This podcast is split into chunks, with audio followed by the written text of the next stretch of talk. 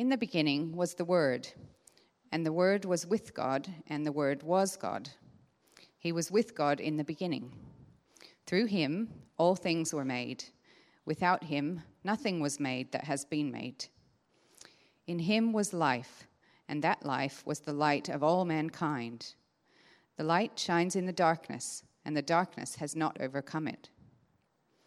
There was a man sent from God whose name was John. He came as a witness to testify concerning that light, so that through him all might believe. He himself was not the light, he came only as a witness to the light. The true light that gives light to everyone was coming into the world.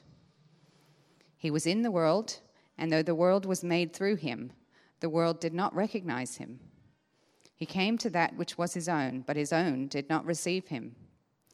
Yet to all who did receive him, to those who believed in his name, he gave the right to become children of God, children born not of natural descent, nor of human decision or a husband's will, but born of God. The Word became flesh and made his dwelling among us.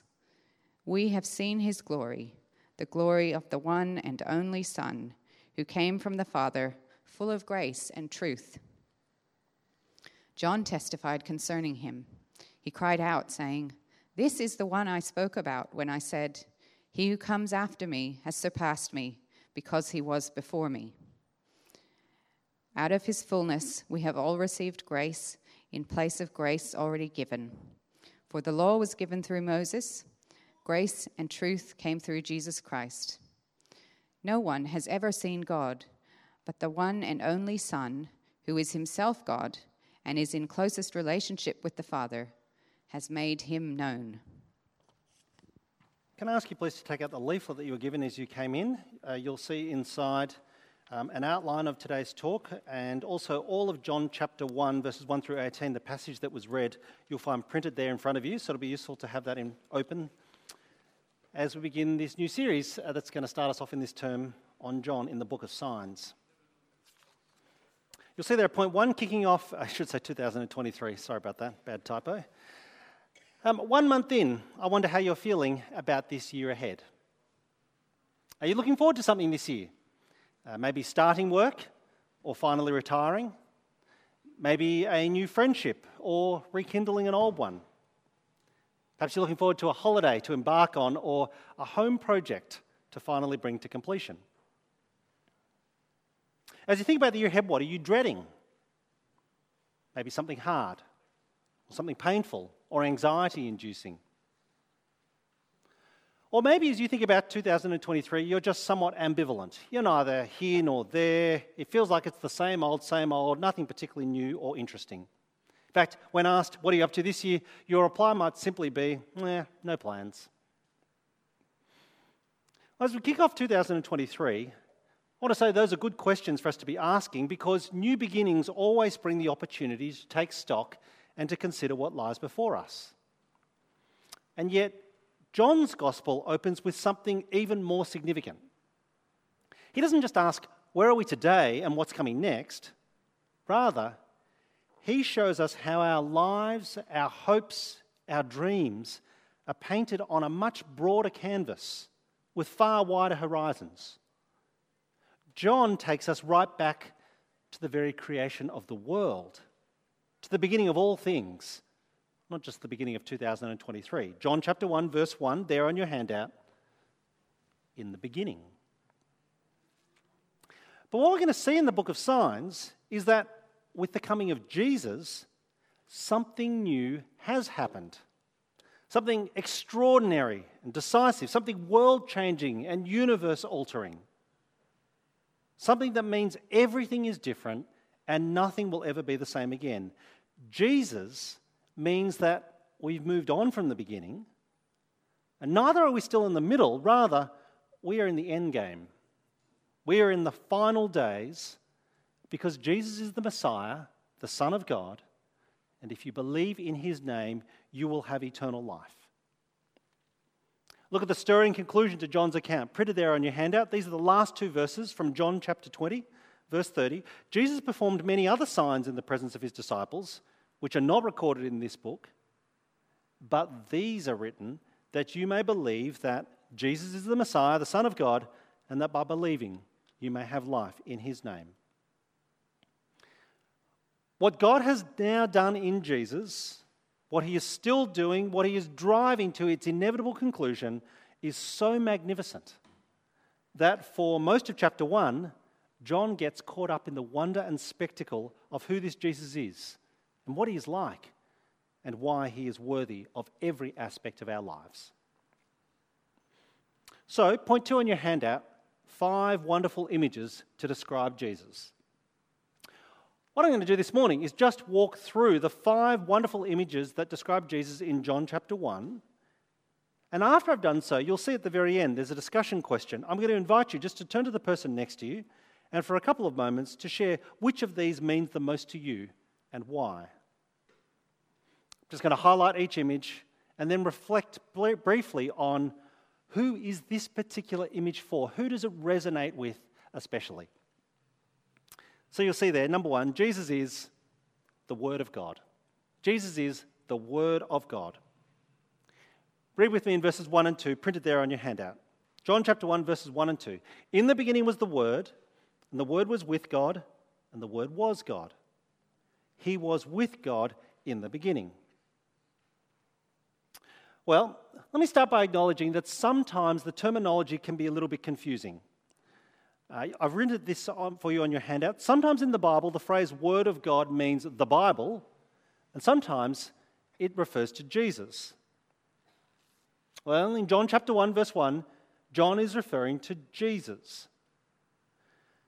And he's saying that Jesus is not just another little g God, he is saying that Jesus is the God himself. So, verse 1 the Word was God. Although, to slightly complicate matters, John also says there the Word was with God. That is, God is more than just Jesus. And if that doesn't blow your mind, well, verse 14 will even speak of God the Father.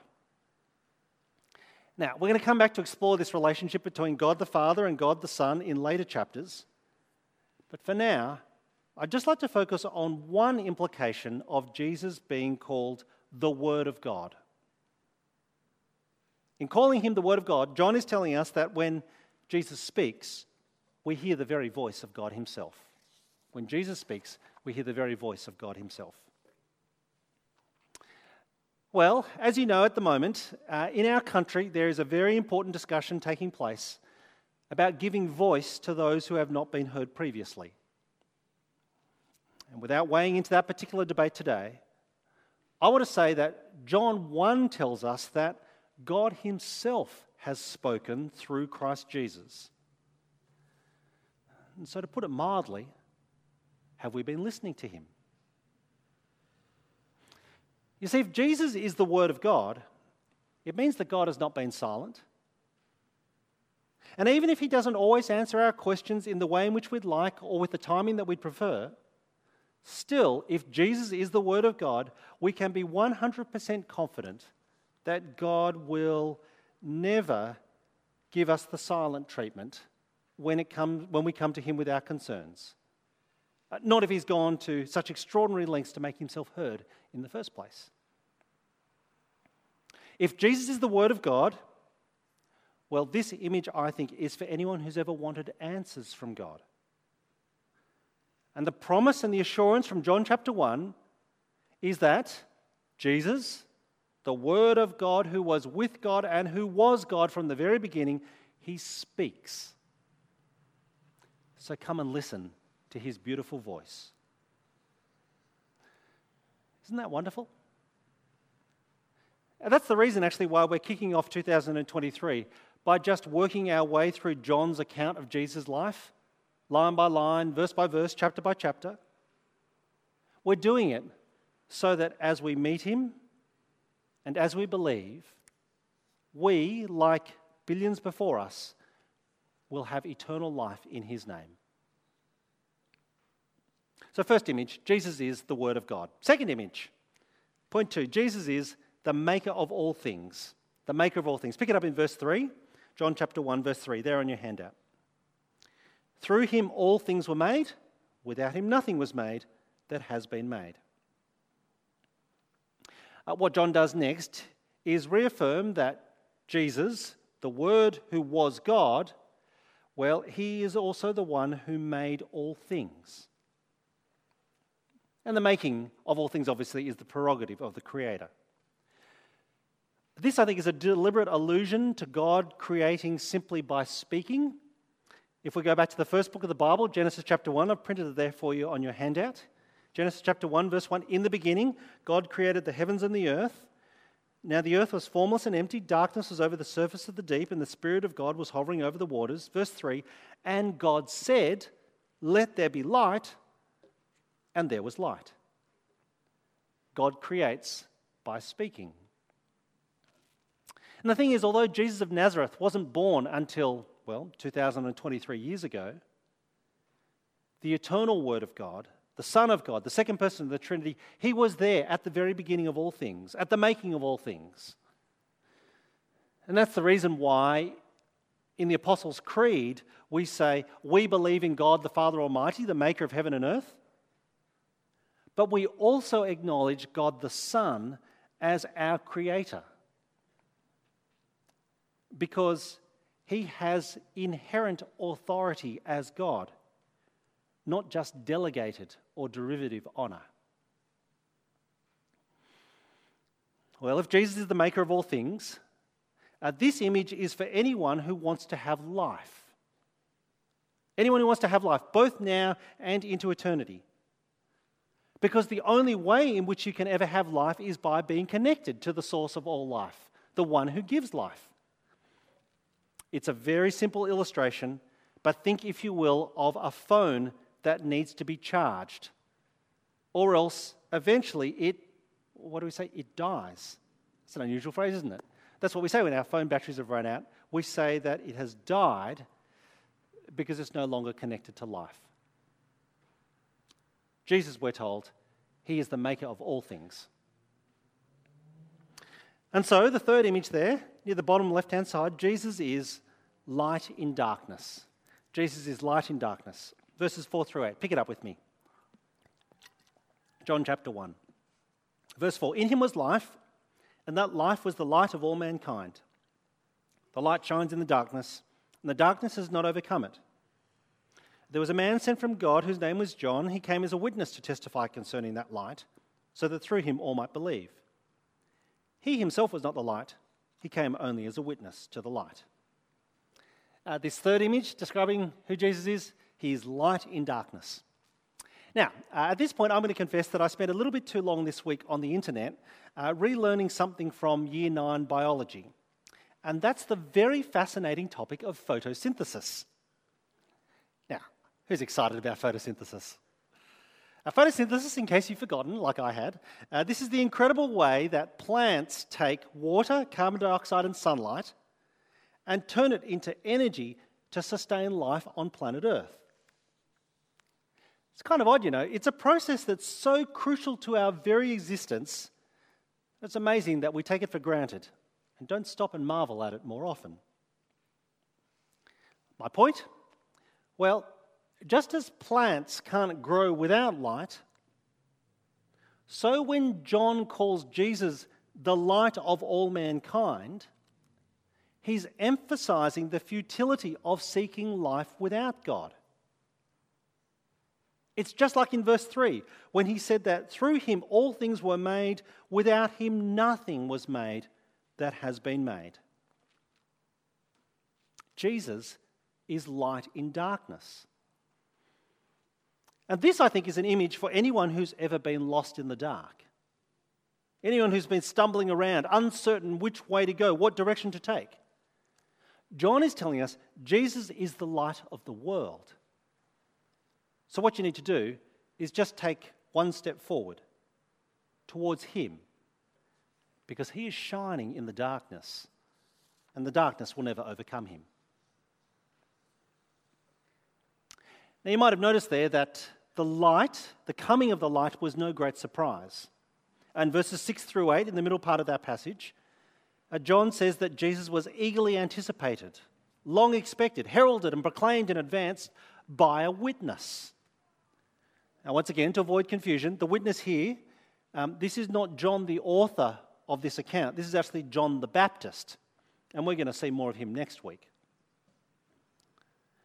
But for now, what we're being told is that believing in Jesus always leads to witnessing or testifying about Jesus. Believing in Jesus always leads to witnessing or testifying about Jesus. You might say, it's impossible to remain silent about something or someone so wonderful. Fourth image, other side of the page. Jesus is the Father's adoption agent. Jesus is the Father's adoption agent. Come with me to John chapter 1, verses 9 through 13. The true light that gives light to everyone was coming into the world. He was in the world, and though the world was made through him, the world did not recognize him. He came to that which was his own, but his own did not receive him. Yet, to all who did receive him, to those who believed in his name, he gave the right to become children of God. Children born not of natural descent, nor of human decision, or of a husband's will but born of God.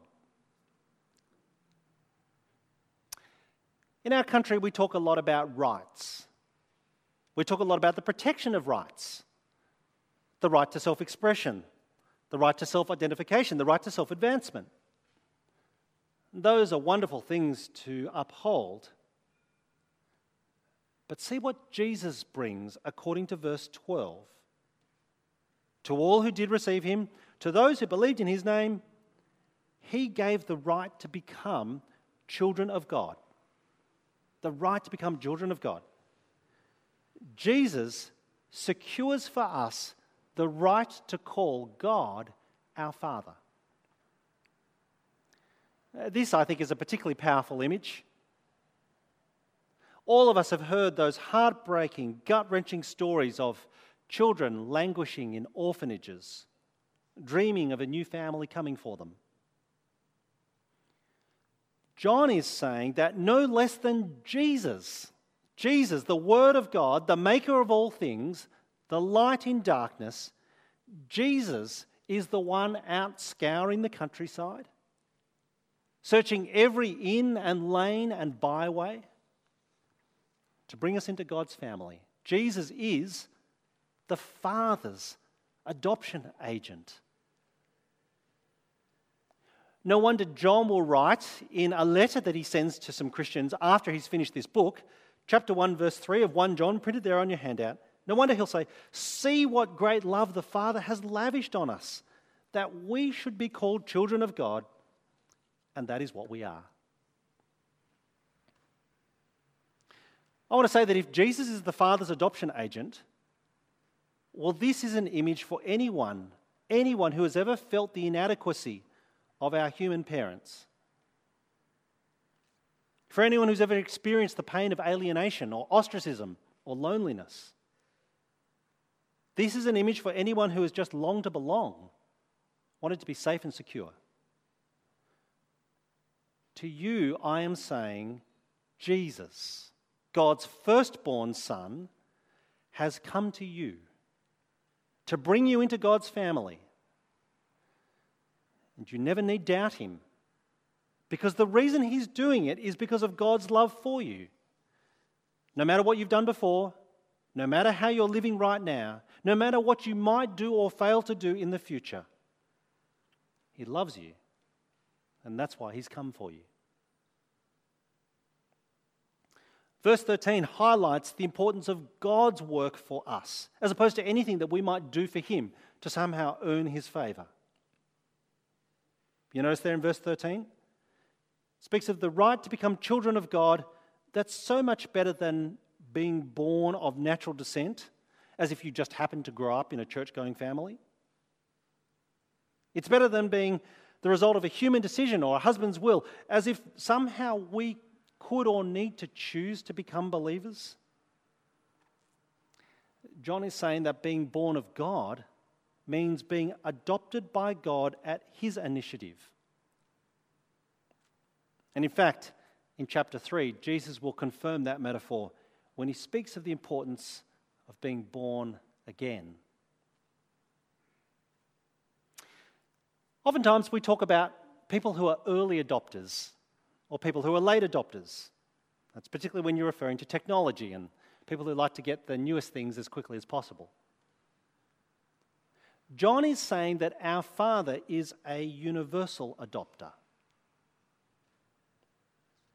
Which means that if I were to ask you today to please put up your hand if you have been adopted, then if you're a Christian, your answer is, I have been. I have been.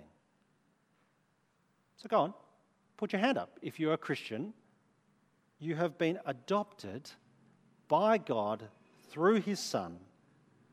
You put your hand up proudly and joyfully, and as a person who is overflowing with thankfulness. Having said that, this amazing promise does hold one important qualification. You might have noticed it there in verses 10 and 11. Here's the qualification adoption is only for those who receive him, who believe in his name. Adoption is not for those who will not.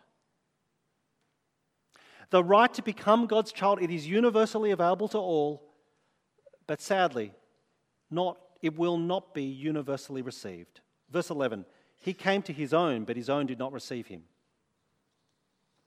And actually, one of the things that it reminds us at this point is that sin Sin is not just breaking a legal code. Fundamentally, sin is rejecting a person. Sin is not re- recognizing Jesus, not receiving him, not being adopted into God's family. Myself, I don't know why anyone would prefer to live in darkness or why they would refuse to be recharged by the source of life or why they would choose an orphanage over a new family. But I do know that if they do, they are the ones who are missing out. Jesus, the Word of God, the maker of all things, light in darkness, the Father's adoption agent. Fifthly and finally, then, Jesus is God revealer. Jesus is God revealer. Verses 14 through 18. The Word became flesh, made his dwelling amongst us.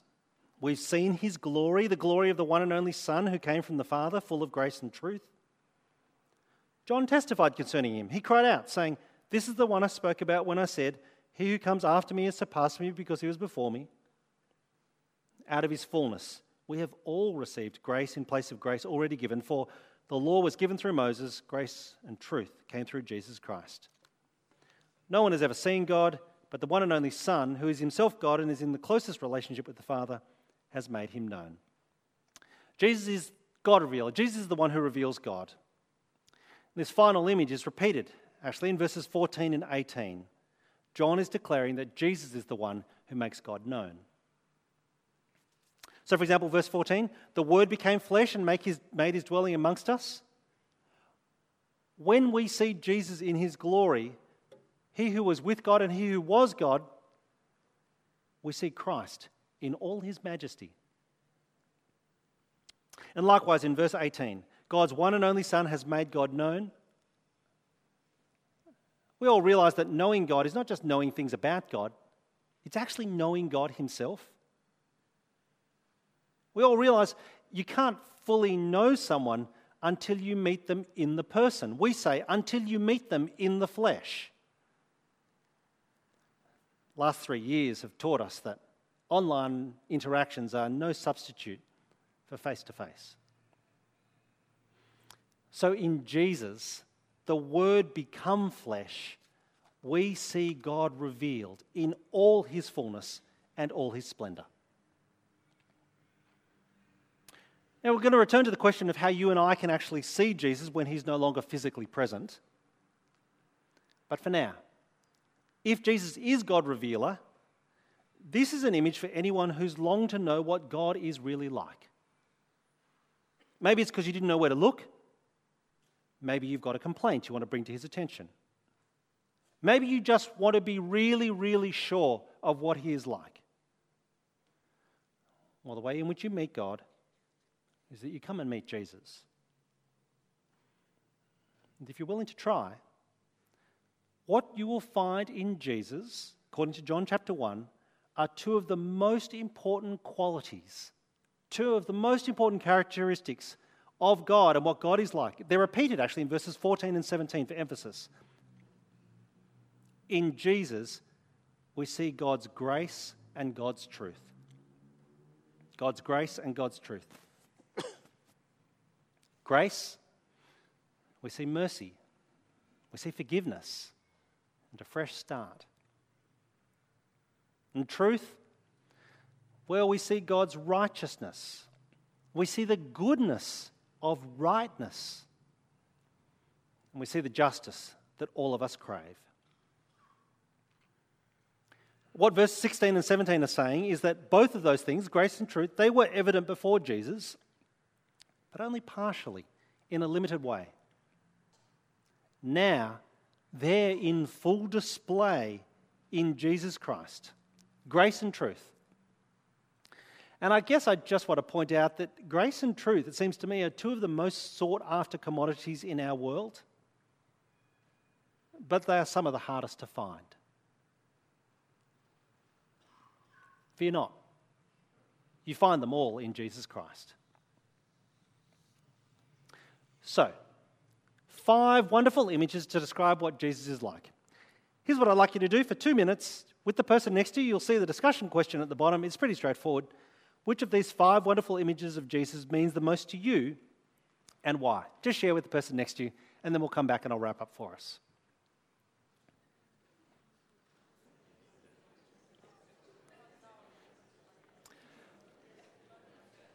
Well, thank you very much for taking your time just to share with the person next to you.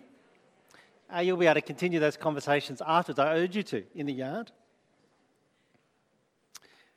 Uh, look with me at the very bottom of your handout. Let me wrap this up. Point three witnessing and testifying. Uh, I asked you to share with the person next to you which of these five wonderful images means the most to you. But actually, the more important question I think is who might you share this news with? I ask that because whenever someone meets Jesus, whenever someone meets Jesus and believes in him, they start telling others. John the Baptist, for example, we met him in verse 7. He believed and he testified verbally so that others might believe. Uh, likewise, John the author, he believed and he testified in writing so that others, like us, might come to know who Jesus is. More important, I think, even than which of these images means the most to you is who might you share this with?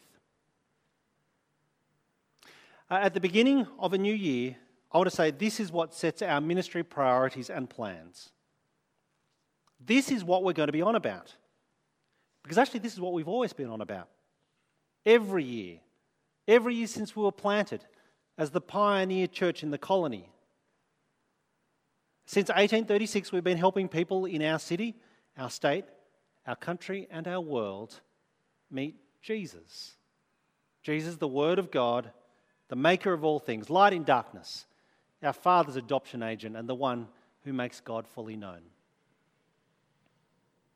I want to say that even with all the uncertainties that face us in this year ahead, uncertainties like the site redevelopment, we'll keep doing this. Because Jesus Christ is the same yesterday, today, and forever. And that's both deeply reassuring and blissfully simplifying. You see, all we have to do, in fact, all we want to do, is talk about Him and how wonderful He is, so that people might meet Him and believe in Him and gain eternal life in His name like we have. I mean, really, is there anything better we could bring to our city in this year ahead? Can I say that if you don't know these things about Jesus, then we would love to share more of them with you. You'll see on the screen behind me a slide that just talks about two different opportunities that we provide here at our church. One is called Explore. Um, Explore is a four week uh, course that we run throughout the year it's an opportunity for you to gather with others, to ask any question you might have, but equally just to listen to the questions that others are bringing as you try and work out who this Jesus is and whether he is worthy or not. Likewise, this year, what we're encouraging people to do is to consider just reading through John's account of Jesus' life. There's only 20 chapters long. Uh, we have a little resource called The Word One to One. And if you'd like to read through Jesus' biography to see what he was like and what he did, we would love to do that with you. If you just uh, indicate on the communication slip or come and speak with one of the staff or talk to the person who brought you. I know that they'd love for you to meet Jesus just as they already know who he is. Can I say that if you do already know these things about Jesus, then, one last time, believing always leads to testifying. So, who might you share this great news with in this year ahead? Who might you read John 1 to 1 with? I reckon the starting point is to pray for opportunities to ask God to make it possible for us to be able to do that. And my feeling is that I reckon that's the kind of prayer that God loves to answer because He wants people to meet His Son. That's why He sent Him in the first place. So, why don't I pray that right now? Heavenly Father, we thank you for all that you've done for us in the Lord Jesus. We thank you for his death his life, his death, his resurrection, and the promise of his return. We ask that you might give us in this year ahead opportunities not just to marvel once again at how wonderful Jesus is, but opportunities to share that good news with those around us, that they too might believe and have eternal life in his name. And we pray it for Jesus' sake. Amen.